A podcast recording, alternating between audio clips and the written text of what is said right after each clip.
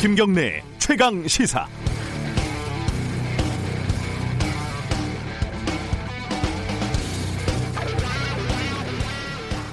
예상치 못한 어려운 일이 들어 닥치면요. 사람도 본 모습이 드러나고 사회도 마찬가지입니다. 코로나19도 예기치 않게 한국 사회의 어두운 곳에 숨겨진 이면을 아니 그동안 보고도 못 본 척 지나쳤던 변두리 구석을 적나라하게 드러내고 있습니다. 먼저 운동 공간은커녕 병상도 제대로 마련하지 않았던 대남병원 그리고 수많은 요양병원들 그리고 그 안에 갇혀서 어, 열악한 영양과 허술한 치료로 연명하던 노인들 그리고 그 노인들을 돌보던 저임금 관호동 간병인들과 요양보호사들 바이러스는 어, 이 허약한 사람들을 동정해서 피해갈 생각이 없는 존재였습니다. 닭장처럼 다닥다닥 구획된 부스 안에서 쉴 새 없이 떠들고 욕먹고 오줌을 참아가면서 12시간, 24시간 돌아가면서 일하는 콜센터. 동물권을 논하는 시대에 인간의 이윤을 위해서 가축 취급받는 노동 환경에서 바이러스는 마음껏 증식하고 전파됐습니다. 물론 바이러스는 쾌적한 환경에서 생활하는 건강하고 부유한 인간을 차별하지는 않습니다. 다만 공격의 기회가 상대적으로 적을 뿐이죠. 바이러스가 우연히 공개한 우리 사회 민낯이지만 인간들이 또 고개를 돌려서 모른 척 한다면 지금 벌어지고 있는 이 모든 소동, 소동과 노력이 너무 부질없게 느껴집니다. 물론 지금은 방역과 예방, 치료만으로도 벅찬 하루하루입니다. 당장 여유가 없다면 코로나19 이후를 위한 최소한의 체크리스트라도 준비를 해야 할 것 같습니다. 이게 사실 정치가 해야 할 일인데 말이죠. 3월 12일 목요일 김경래 최강 시사 시작합니다.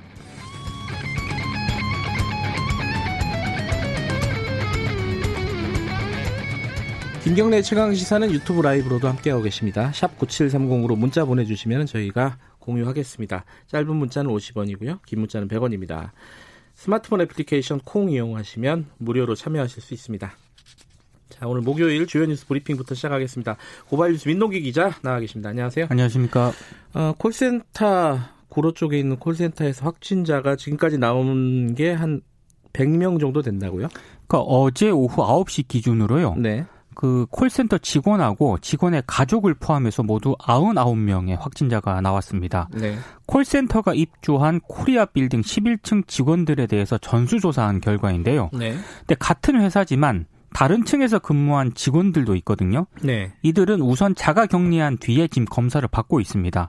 그리고 13층 이상은 오피스텔이기 때문에 140가구 정도가 살고 있는데요. 이 가운데에 유증상자에 대한 또 선별 검사도 진행을 하고 있습니다. 때문에 확진자가 앞으로 더 늘어날 가능성도 있습니다. 서울시는 코리아 빌딩 방문객 조사 범위를 애초 3일부터 8일까지로 잡았다가 지난달 24일부터 8일까지로 좀 늘렸는데요. 마포구에 사는 직원하고 양천구에 사는 직원이 각각 지난달 28일과 29일부터 증상이 나타났고 네. 그 이후에도 계속 출근했던 것으로 확인이 됐기 때문입니다. 그리고 대구에서도 콜센터 관련 확진자가 31명으로 늘었거든요. 삼성전자 서비스 콜센터에서 6명이 확진이 됐고 신한카드에서도 콜센터 직원이 20명이 확진이 된 것으로 나타났습니다. 어제 0시 기준으로 누적 환자 수가 7,755명, 사망자가 66명입니다. 콜센터 전화를 아마 하루에 한두 번은 대부분 받으실걸요? 그죠? 전화 서너 번은 받는 예, 것 같습니다. 무슨 예. 판, 판촉 행사일 수도 있고, 네. 뭐 상담 전화일 수도 있고, 그런데 저도 어제 이제 한 통화 받았는데, 통화를 하면서도 뭐 판촉 행사였어요. 잠깐 통화하고 끊긴 했는데, 걱정되더라고요. 예. 저, 저쪽에 계신 어, 통화 전화기 너머에 있는 사람은 안전한 것인가 이런 걱정이 좀 됩니다. 지금 사실 제일 큰 걱정은 이 사람들이 대중교통을 대부분 이용을 했기 때문에 네. 대중교통으로 전파가 되지 않았을까라는 걱정인데 어, 이런 부분들은 어, 브리핑 끝나면 전문가하고 한번 좀 얘기를 좀 나눠보겠습니다. 네. 어, 지금 콜센터가 서울시만 해도 400곳이 넘는다고요? 그러니까 민간 콜센터가 407곳 정도 되는데요. 네. 서울시가 긴급 전수조사를 시작을 했다고 박원순 서울시장이 밝혔습니다. 네. 그리고 콜센터 시설 폐쇄도 고려하고 있다고 밝혔는데요. 이 콜센터는 전국에 745개, 서울에만 417개가 있는데 집단 감염에 취약한 사무 환경이기 때문에 시설 폐쇄 명령도 할 수 있다고 얘기를 했습니다. 네. 그리고 노래방이라든가 PC방 역시 이 코로나19 감염에 상당히 취약한 것으로 알려졌는데요. 특별한 관리가 필요하다면서 어, 박원순 시장이 영업 중단을 권고를 하고 있고 상황에 따라서는 영업 금지 행정 명령까지 검토하고 있다고 밝혔습니다. 시설 폐쇄나 영업, 영업 중단 등의 조처로 피해를 입은 업소 등은 손실보상심의위원회 심의 의결에 따라서 손실을 보상을 받을 수 있습니다. 네. 정치권 소식 좀 알아보죠. 그 비례연합정당 관련해 가지고 더불어민주당 지도부에서는 뭐 비례연 비례연합 정당에 들어가겠다라는 발언들이 계속 나오고 있습니다. 그 오늘 비례연합 정당 참여 여부를 묻는 온라인 투표를 실시하거든요. 네. 권리당은 약 80만 명이 온라인 투표 대상입니다. 아, 민주당은 비례연합 정당에 합류하는 것으로 결정이 나면 그 민주당이 선출한 비례대표 후보 31명이거든요. 네. 연합정당으로 이적을 해서 후순위로 배치한다고 밝혔습니다. 그러니까 민주당 자체 비례대표 후보는 내지 않겠다는 그런 얘기인데요. 그럼에도 불구하고 당 안팎에서 비판은 계속 제기가 되고 있습니다. 김혜영 최고위원은 민주당에 대한 지지가 연합정당으로 이전한다는 보장이 없다 이렇게 지적을 했는데요. 김 최고위원 발언이 당 홈페이지에서 처음 누락이 됐습니다. 음흠. 그래서 반대 의견 묵살 아니냐 이런 비판이 제기가 됐는데요. 네. 민주당은 개인 의견이라고 밝혔기 때문에 포함시키지 않았다 이렇게 해명을 했지만 논란이 커지니까 한 시간 만에 해당 발언을 다시 회의록에 추가를 했습니다. 네. 그 소수 정당들 고민도 깊어지고 있는데요. 민생당 같은 경우에는 바른미래단계와 호남계가 이 참여를 두고 대립을 하고 있습니다. 유성엽 공동대표는 반적폐 연대는 필요하다 이렇게 찬성을 했지만 바른미래당계 김정화 공동대표는 비례연합정당은 친문연합정당이라면서 반대를 하고 있습니다. 녹색당 같은 경우에는 원내 지출 가능성이라는 신뢰하고요. 탄핵 예, 탈핵, 기후 정책 연대가 가능할지에 대한 명분을 두고 지금 고심을 하고 있습니다. 지금 뭐 비례연합정당에서 정책 연대를 할 여유는 없을 것 같고요. 그렇습니다. 그렇죠? 정의당은 확실하게 선을 그은 것 같고. 네. 예.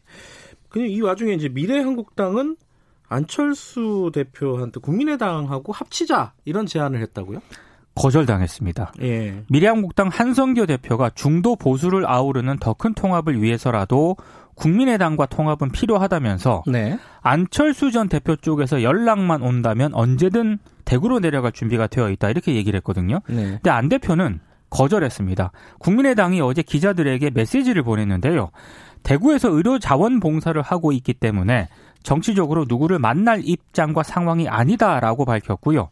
실용적 중도 정치의 길을 굳건하게 가겠다는 안철수 대표의 입장을 전했습니다. 지금 뭐 지지율도 조금씩 오르고 있고 그렇잖아요. 오르고 있습니다. 예. 이 분위기에서 할 리가 없죠.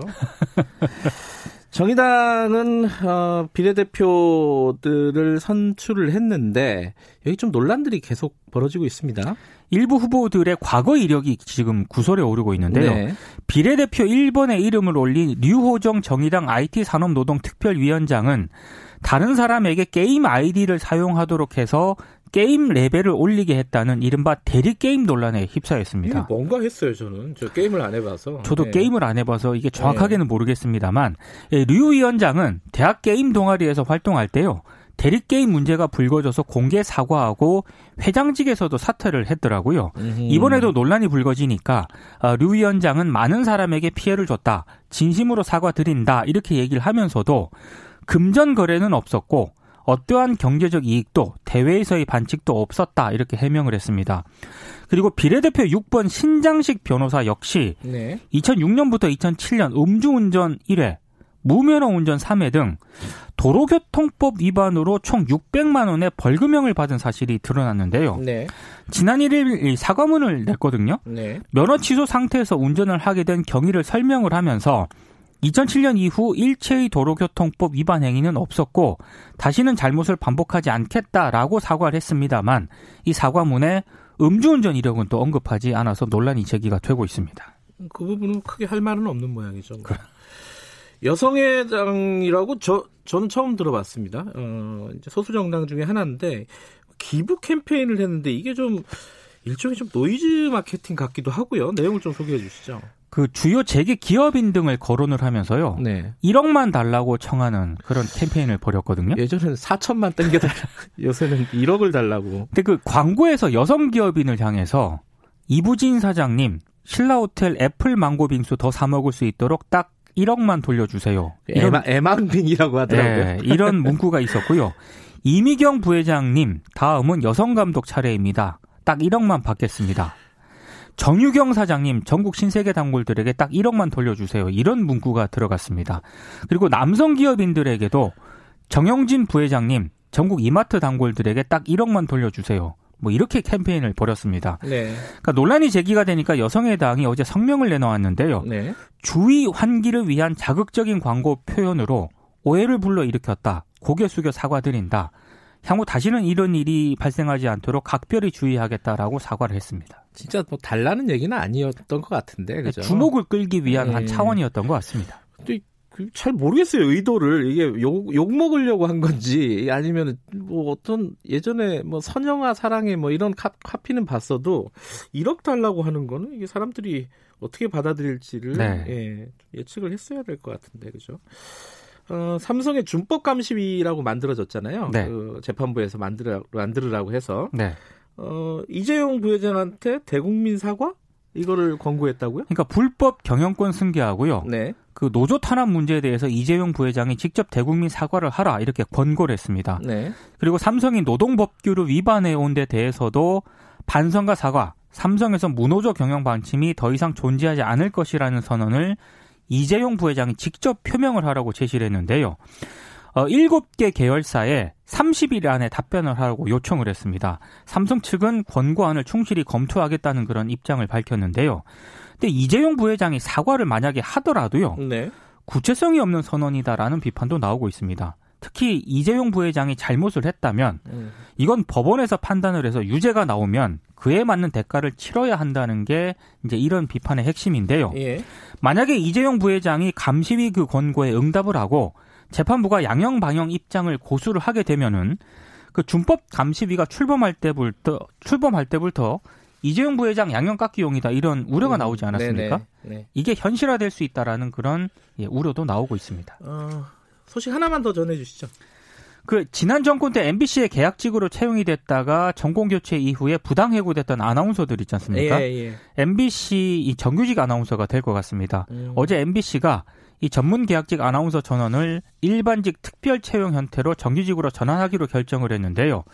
원래 그 MBC에 입사할 때 아나운서를 계약직으로 채용하는 경우가 별로 없거든요. 네. 근데 이제 전임 경영진이 이렇게 채용을 했는데 아무래도 정규직으로 채용을 하게 되면은 노조에 가입을 해서 파업에 참여할 것을 우려했기 때문으로 보입니다. 네. 근데 MBC가 2018년에 이 계약직 아나운서들에게 계약 종료를 통보를 했거든요.